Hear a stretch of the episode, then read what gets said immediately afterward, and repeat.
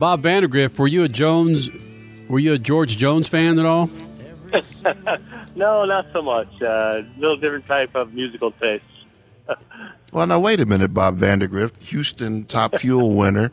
You can't drop that on the table. What are your musical tastes? Man, I like a little bit of everything, but uh, I'm a little more, uh, you know, towards a little bit more hip hop and uh, a little R and B type stuff.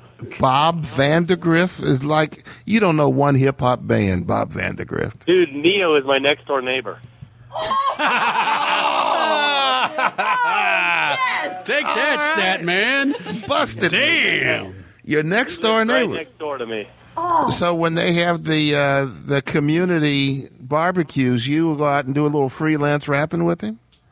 Yeah, we just get out there. I mean, he's a pretty talented guy, man. So um, we've seen him. Actually, we raced in uh, Pomona. Uh, they left us tickets, him and his wife, and my wife and I went out and sat in the front row and hung out with him and actually his wife and Rihanna. So I, I, I that's kind of the way I roll, man. How about that? yeah. Bob Vandergriff. I love Rihanna, it. Now that's a whole other frame of reference for for Bob Vandergriff. Well, let's make the introduction official. Top fuel winner from Houston. Now here in the Speed Freaks pits in the Lucas Oil Studios, Bob Vandergriff, and we just got schooled on hip hop and rap, stat man, from the guy that just went 320 miles an hour and got himself a win. Yeah, well, you know, you gotta you gotta have a little bit, you gotta be grounded, and it sounds like Bob Vandergriff is grounded. Yeah. he tries to be. He tries to be. Bob Vandergriff, with your win this afternoon, was this a surprise win for you, or, or, going in this morning after the deluge Saturday afternoon there in Houston? Did you think you had a chance to win this damn thing? Well, I'll tell you when I realized I might have a chance to win it is uh, first round we did the burnouts, and I came to a stop and looked down at the racetrack, and it looked like the parking lot from the supermarket out there. Uh, I realized it was going to be a driver's race and a pretty, you know, uh, even playing field for everybody. It wasn't going to be one of those races where you just pull your dart back as hard as you can and send it. You know, uh, it was going to be a little bit more of a finesse race a little bit more of a driver's race. So I knew at that point we had a good chance. And if we could just keep going down the racetrack, we had a chance to win it. That's what Cruz Pedregon was talking about. Funny car winner from Houston. He said.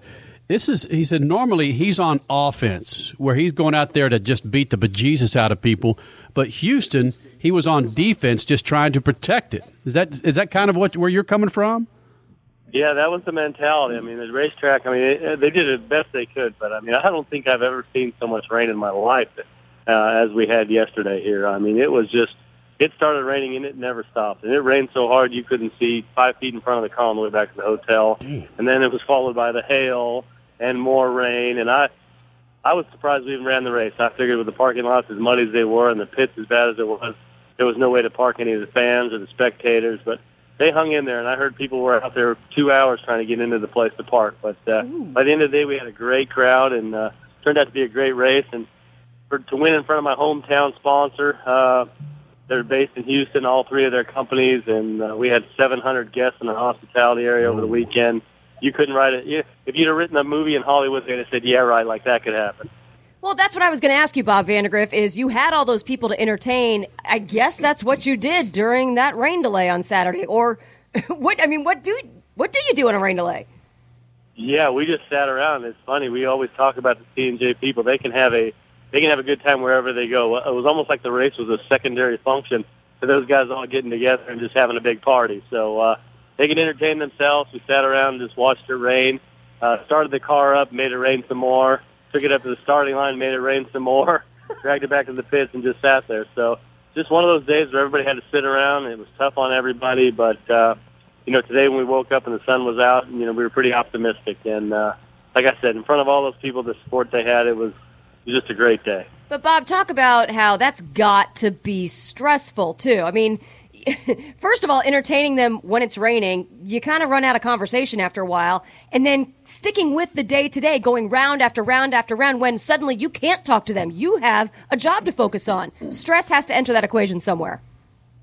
Yeah, it's it's uh it's a full time job. Like I said, I've hit the wall right now. I'm out celebrating with my team right now, having a team dinner for all three of my teams that we had at this race. So we've got thirty or forty guys and in there having dinner, and I just hit the wall. I just I finally ran out of energy when I was sitting there. So uh, it's a tough day. You got to be on all day long trying to, uh, you know, smile, take pictures with everybody, sign autographs, and then go, oh yeah, I got to go jump in that race car. So uh, you really got to have your priorities. And uh, I usually take about that 10 minutes right before it's time to get in the car to kind of get my, you know, my focus and uh, get in the car and so nobody can bother me and I can kind of concentrate on what I'm doing. But uh, as a team owner, about 10% of what I do is get to drive this race car. It's the other 90% that lets me go down the racetrack. So always got to keep that in mind. Bob Vandergriff joins us here in the Speed Freaks pits, top fuel winner from Houston. Do people realize the significance for the finals in top fuel and in funny car that no John Force, no Don Schumacher car was in there?